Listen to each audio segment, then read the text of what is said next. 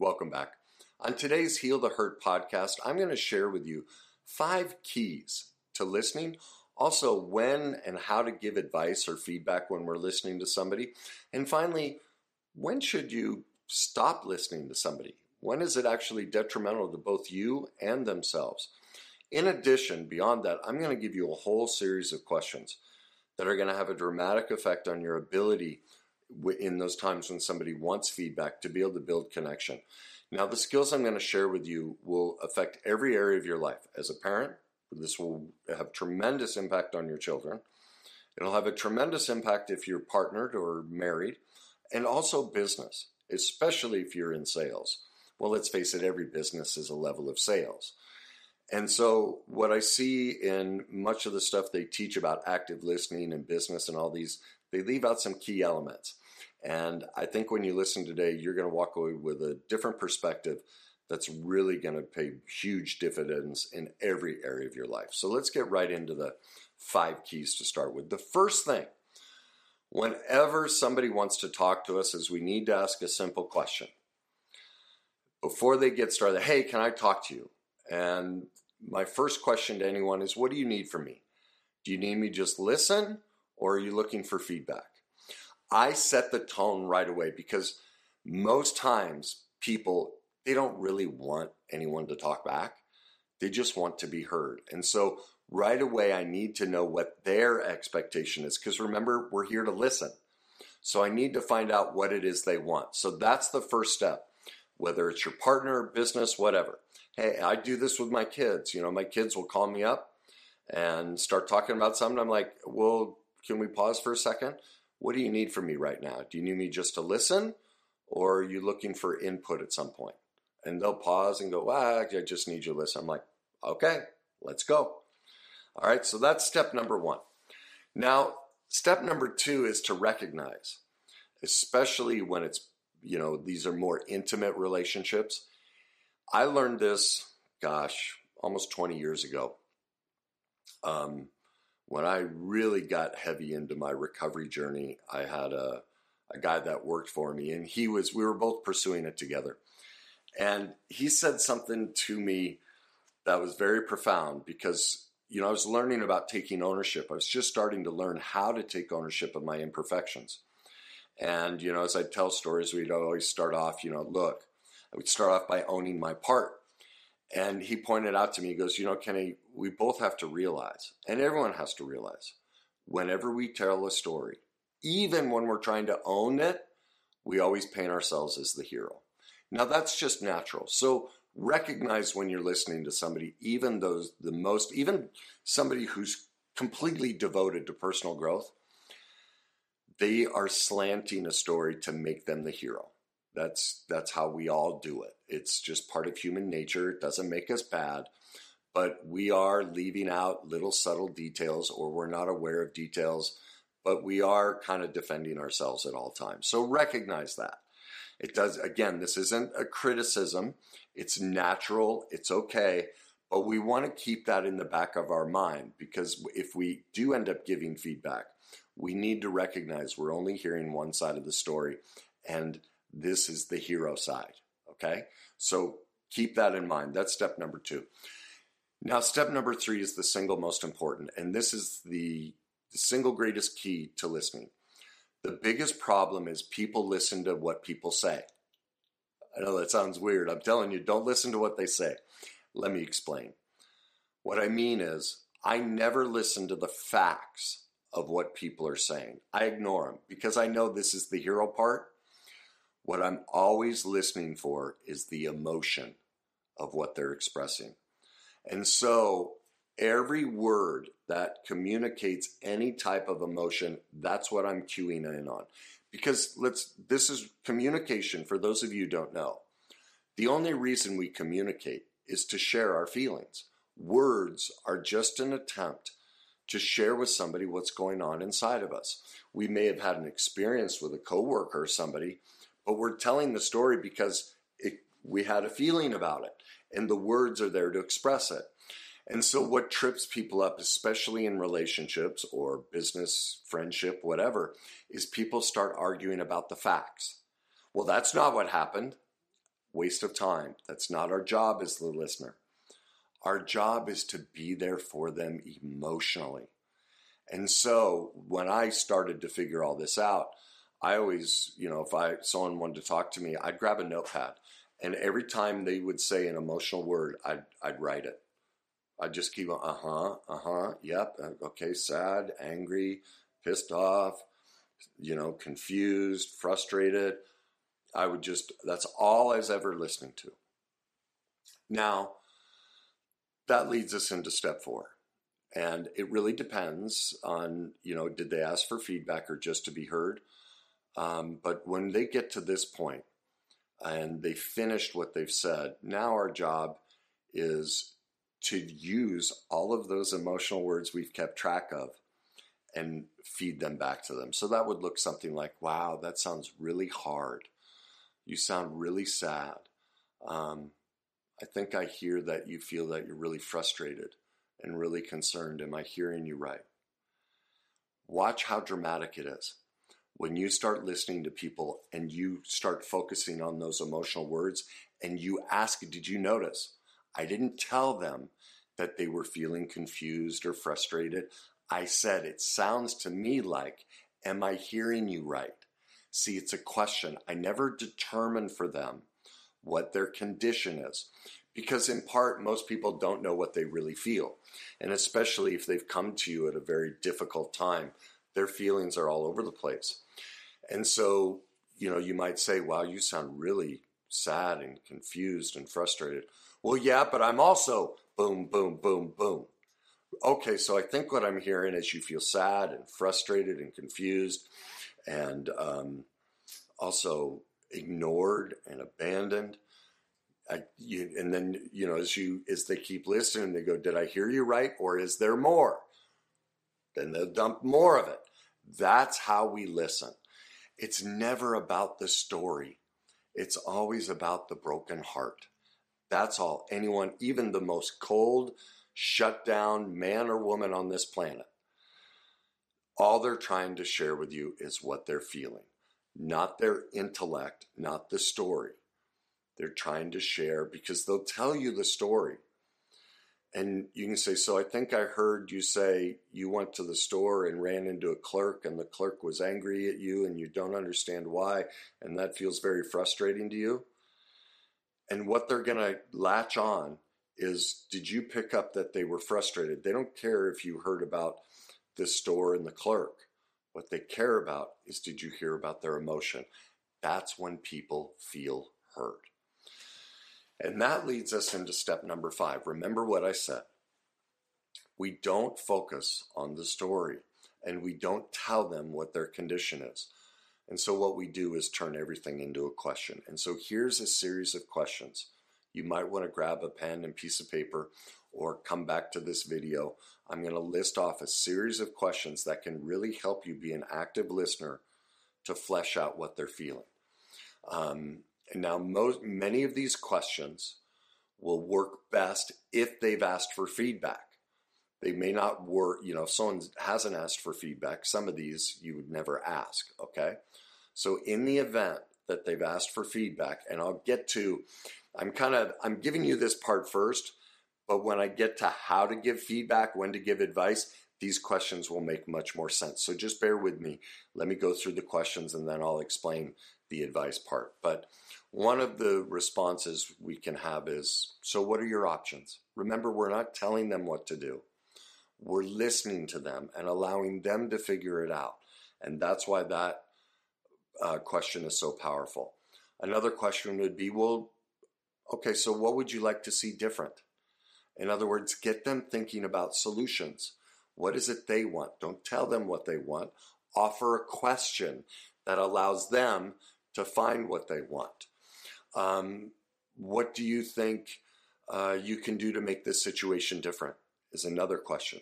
So, again, that's an empowering question that's laying the responsibility at their feet, giving them the chance to process, to move out of the emotion of the pain and frustration into the solution. The next one is so, what part of this situation do you think you can control? Because face it, when people are struggling with something, um, even if it's business, you, they can't find a solution to a business problem they have? That's a great question. So, what part of this do you think you can control? Because when we're stuck over here complaining or commiserating about the problem, all we can see is the problem. So, do you see all of these questions are lovingly pointing them in the direction of the solution, but we're not telling them how. We may know the solution, but do you see we're empowering them to find it? That's what makes them feel heard. None of us like to be told what to do. And so this is a way we may, do you see how we may know exactly what would give them control? We know exactly the part they've played in this. We know exactly what they could do different. But that's not listening, that's telling. Our job is to listen. These questions create the space. It proves to them, wow, this person really cares. And they're allowing me to find the answer. All right? Next question What sort of plan could you put in place to act on what you can control? Boom, you've just taken them to the next step. You haven't told them what they what plan they should put in place. You're allowing them to figure out. Think of kids. What do kids hate being told what to do? Well, a kid wants to go do, wants to um, spend the night at a friend's house. Well, I'm sorry, but that doesn't work. We have to be up in the morning. What part of that do you think you can control? What's our, well, nothing. Okay, well, that's one option. There's, you could do nothing. I'm sure if you think about it, there are many other options you could come up with. I know how smart you are. Um, and when you figure them out, come tell me. I'd love to hear them. Eventually, they'll come back and tell you and go, okay, so what part of that plan do you think you can control? You see, you're walking your kids into the solution. You're also diffusing the battle between who's right and who's wrong. All right? Next question What is your part in all of this? Then we move on to what do you think you're getting from being in this situation? Now, that's a deeply personal question. This is when somebody's really invited you into the conversation and allows feedback because they probably won't in the beginning and, as, and in a superficial relationship they're not really ready to confront the part they've played in it but somebody who's a true friend who truly cares about us will help us and hold us accountable like that's you know with my friends that is a mainstay um, I, that's a question they all ask me when i'm upset about something they're going okay so what part did you play because do you see what that does? That empowers me. Because if I can find the part I'm playing, I can do something about it. I can change it. If I keep focusing on them, I'm powerless. I'm the victim. They own my life. That doesn't help me. That does that's not hearing me. And I don't want my friends to allow me or to enable me to play the victim. All right? The next question builds off of that. So what are the benefits that you're getting? Is it freedom? lack of responsibility? Do you not have to take a risk or be intimate with this person? Do you get distance? Do you get to have control over them or some other situation? Is it some way to exert negative control? In other words, by complaining about it and constantly complaining to them, you are using negativity to control them? Is that a possibility? Do you get attention? Are you getting attention from me right now by complaining about this? Is that part of what you're getting from all of this? See, now that would require, those type of questions would require a deep personal relationship, somebody that we trust and, and we're willing to go that deep with them. Now, the question becomes, who would we allow to lovingly hold us accountable like that? And now we get into when and how we should give advice. So remember my first question, when, how we started all of this out. What would you like from me? Do you need me just just to hear you, or are you looking for feedback? Now, let's say somebody says to me that they want feedback. Well, the first thing I, there are three things I have to consider before I give feedback. The first thing I have to recognize is that no matter what advice I give, even if it's the literally the best advice ever, 99% of the time they won't want to hear it. Isn't that been your experience? They're like, oh, well, that won't work. No. Or they get angry. Um, they won't want to listen to it. They won't want to do it. They won't take any action on it. So the first question I have to ask myself is Am I perfectly okay if I give this feedback and they don't do any of it and they get angry at me, all those different things. They don't do it, they complain about it, they shrug it off and say it won't work. Am I going to be perfectly okay inside myself or am I going to have resentment? If I'm not going to be okay, then I can't give them advice. All right? Now, the second thing we have to ask ourselves is um, Am I okay with that? Am I perfectly okay with them completely ignoring me or getting angry at me? It's basically the same question, but it's just phrased a little bit different. The next question we have to ask ourselves is Am I going to feel resentment? Again, a different way of asking the exact same feeling. Will I later go off and go, God, I'm just so sick of them. All they do is complain. I give them, they ask for help. I give them the solution. They never do it. Boom, there's the resentment. Okay? So we have to pay attention to those. Um, we have to be sure when you need mealtime inspiration, it's worth shopping Kroger, where you'll find over 30,000 mouthwatering choices that excite your inner foodie. And no matter what tasty choice you make, you'll enjoy our everyday low prices, plus extra ways to save, like digital coupons worth over $600 each week. You can also save up to $1 off per gallon at the pump with fuel points. More savings and more inspiring flavors make shopping Kroger worth it every time. Kroger, fresh for everyone. Fuel restrictions apply.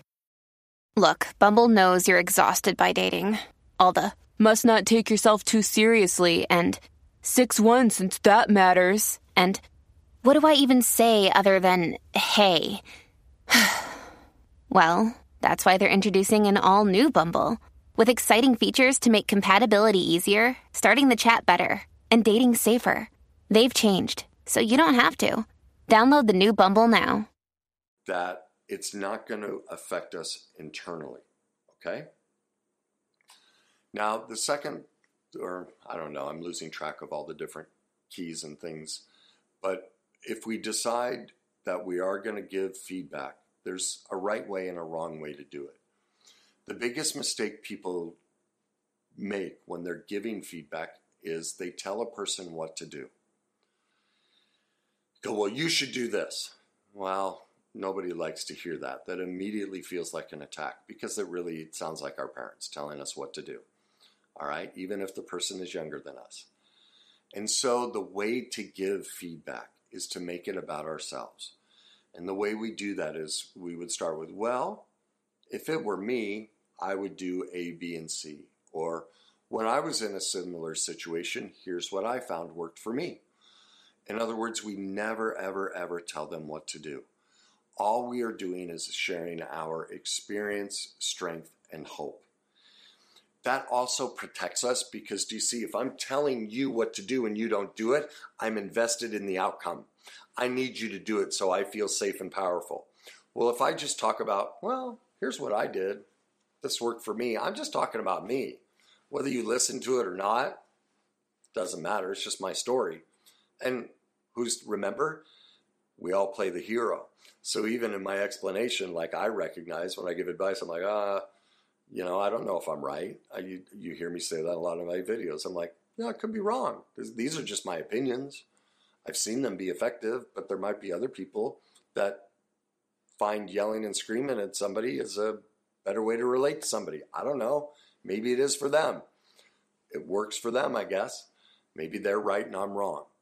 So I, I always recognize that I'm the I'm playing the hero and that and and by making the story about me or the advice about me and what I did in that situation, it protects us both. Okay? Now, the question becomes how do we decipher when we give advice to somebody? Well, that's really simple. It's two questions. There's only two times we ever give advice when somebody asks us for it. But remember, we have to satisfy those questions first and make sure we don't boomerang back our resentment. Or number two, people pay us. All right? People come into my office and they are, by the, the act of paying me money, they are making the request I need you to influence my reality. I need you to hold me accountable. I'm giving you permission to say that the way I tell this story is, is possibly wrong and I want you to point it out to me. Only when we give money do we really feel that? Would think of even your closest friend or your spouse, they never give you that. Well, I don't want to say never, that's too extreme. But only in rare circumstances do they give you that level of, I don't want to say power, but influence over their life. They don't do well with that. But think about it when you have hired a professional, even if it isn't so, you know this type of profession. If it's music, you know, if it's an instrument, a sport, you're hiring that professional for them to go, "No, do it this way." You are asking for direct advice that's correcting your perfect imperfections. All right? We all we feel fine with that, a teacher, a coach, we will accept it. So that's the thing to remind yourself and that's why we started out with question number one What do you need from me right now? Do you need me just to hear you, or do you need feedback? And then when it comes to the feedback, make sure we make it about ourselves and what we did in that situation. We don't tell them what to do. Drop, in other words, drop the phrase you. You should do this. Make it I. Here's what I did. All right? Now let's move on to when we should stop listening. And this is going to be tough to hear because our culture, we've been sold a lie that at all times we should support other people. Well, no, we shouldn't. That's abusive in many cases. Um, it's unkind and it's, and it's not loving. And here's how we make the, that delineation of, of when, when to stop listening. And when, if we do listen, we are actually the ones who are being unkind and unloving. Here's the trick when a person has a problem and they are choosing to put a plan in place to address the problem, we should listen to them until our ears fall off. If they are not being perfect, but if they are actively pursuing the solution, our ears should be available to them as much as possible. All right? Now that could be somebody who's taking lessons. If it's a you know personal problem, they've hired someone like me. They're enrolled in a class. They're reading books. They're doing something on a daily basis. They are committed to growing through the problem, living in the solution. They want to make change. If, on the other hand, any time there's any suggestion, you know, like they've said, yes, give me feedback, and you've offered a possible solution, read a book, hire a professional, take this class, do any of that, and they deny it, they get upset by it, and they never take action on it. Those are people we should never ever listen to. And when we do, we are being the abuser. This is very difficult. I have thousands of people that reach out to me. And sadly, most of them are on this side. They don't want the solution. What they want is to co opt me into their victimhood, to listen to their story, and net, but they don't want to do any work to heal it. And I've seen it, like private messages. I get these private messages, and I'll listen, and and you know they'll they'll want feedback, and I offer a suggestion. Some things that are free, some things that might cost as little as five dollars, other things that are more expensive. And the second they give me an excuse as to why they can't do it, I stop all communication. Well, recently I was actually looking for a message that had come through, and I noticed all of these people that were no longer following, you know, the, the private messages. It just said Facebook user. What that means is they blocked and deleted me. And there's tons of them.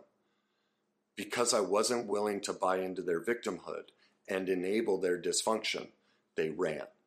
See, they're looking that they're not ready for the solution yet. And so, because I wouldn't do that, they just, that's it. He's not going to play the game. I'm going to go find somebody who is. And that's wonderful. I want them to run out. See, that's the only way that'll help them is, is if people stop enabling their behavior, eventually they'll run out and they'll be forced to face themselves. That's love. That's kindness. It is not kindness to enable somebody who's choosing not to do the work. Now, I know that can feel very uncomfortable, and it's uncomfortable for me too. Because, you know, whether it's a public comment or a private message, most of the people that ask me questions don't want to do the work. And it breaks my heart. And there's a part of me that still feels guilty and bad. And I'm like, no, Kenny, that's your trauma. That's your childhood where you were made to take care of everybody, and it's a lie. You think it's kind and loving to support their victimhood, but it's not, Kenny. You have to decide to stop being abusive. Because it's abusive when you play into that. Um, and so pay attention. That's the, the line you're looking for is do they have are they willing to put a plan in place because let's face it i have some things that cost five dollars. Five dollars. That's it. And and they get like really pissed off if i suggest a five dollar solution. Or my book is twenty dollars. And and i've had people literally oh my god you're just all you care about is money. After they've shared all of this like their messages this long. Like literally. And then after listening and supporting, I suggest a $5 option. And they immediately go into the attack mode of you're just about money. Well, I know my reality. I work on average, depending on the week, 50 to 80 hours a week. 20 hours of that week is what I make money. That's where I get paid. 40 to 60 hours a week. This is all free. This costs me money. I spend a tremendous amount of money on captions and all the different things, and other people I hired to do all, different aspects. 85% of all of my income goes to giving out free material. So if someone thinks I'm all about money, they have they're just they're not aware and that's okay. But I'm perfectly okay with recognizing because I know my reality. Almost all of the work that I do is free. It's hundreds of thousands of dollars a year that I give free and thousands of hours. As I said, most of my hours are free. I don't get paid very much, very often for what I do. So I'm perfectly okay if I offer a $5 solution because it's the only way I can do this. At some point, I have to make money, I have to eat, and all of those things. Okay? So that's what we have to recognize is when someone isn't willing to fix the problem, and especially if we care more about fixing the problem for them than they do, that is a massive red flag. And that's what happens to the hyper listeners, the so called empaths, codependents, the people that will get upset with me about this video and say, you know, the ones that think I should listen to everything all the time and, and all of that, and that they should listen all the time, um, they're in severe dysfunction. And what they're actually doing by listening is they're stealing from the other person because what they're looking for is power. They want to be the savior. They care more about your problem. They need you to be sick and hurt so that they feel powerful sharing their information with you. That's why they're so called listening because they're not actually listening. If you think about it, those people that hang around them, they're constantly giving them suggestions. Well, that's what they're after. Well, I used to do that, but I don't abuse people like that anymore. It's not kind, it's not loving, it no longer works for my morals and values.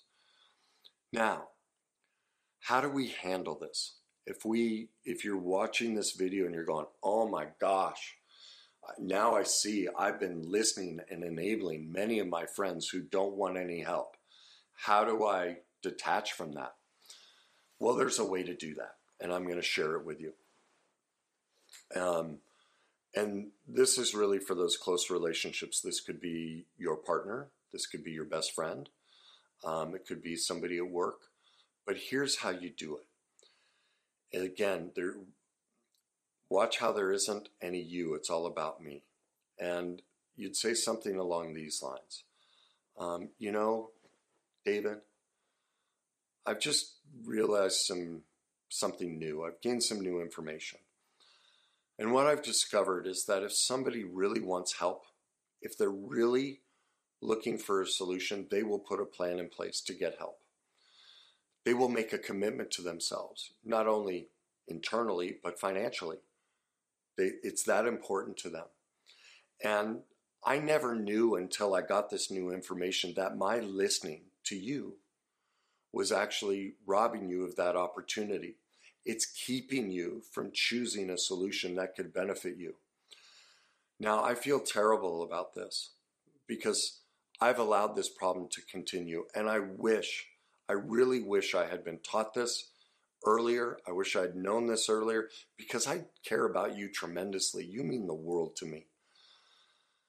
And so I wish so much I had learned this earlier so I could have been the friend that you deserve and given you the proper support. But now that I know that the best way to support you is to stop listening to you and to make the best way to make amends to you is to no longer listen to this part of your life where I'm hearing that for you it just doesn't work to put a plan in place and commit to yourself and invest in your own recovery. I'm actually hurting you. And so my amends to you is to no longer listen to you around any of that. Anything else you want to talk about, you bet. We we can talk just like we always have. But when it comes to the struggles you're having, let's assume it's a divorce. Um, I I just I will no longer listen to you when it comes to those things. That's how we lovingly confront them. Do you hear how we're owning? Look, it's my fault. I played a part, not it's my fault but I'm owning my side of the street. That I was co enabling this imperfect dynamic of not listening properly.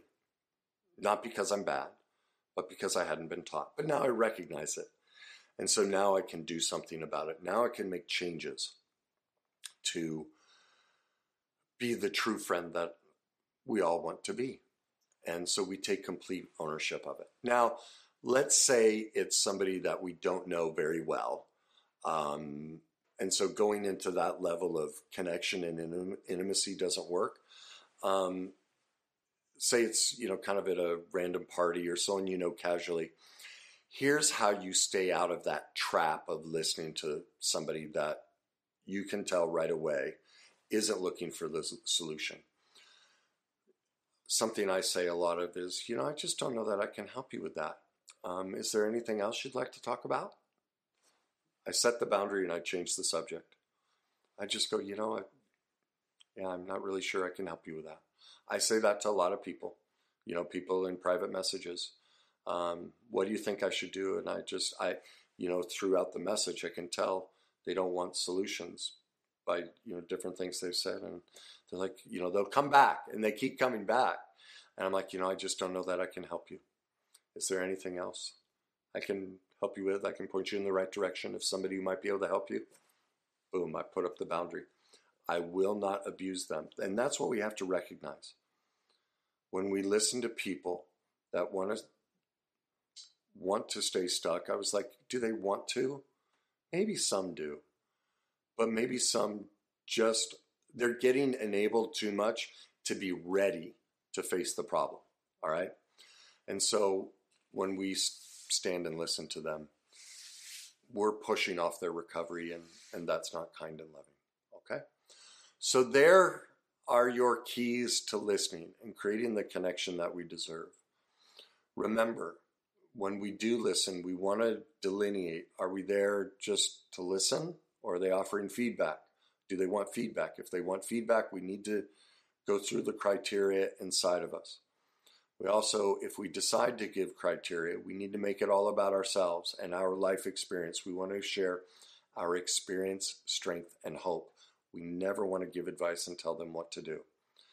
And finally, when it comes to deciding when to listen, the key marker, the key delineating factor is are they pursuing a plan? Are they investing in themselves? And that's their time, their attention, and their money. If you don't see them investing those three things, then we shouldn't be listening to them because we care more about the problem than they do. And that means we are using them for their problem to feel better about ourselves. And that is not friendship.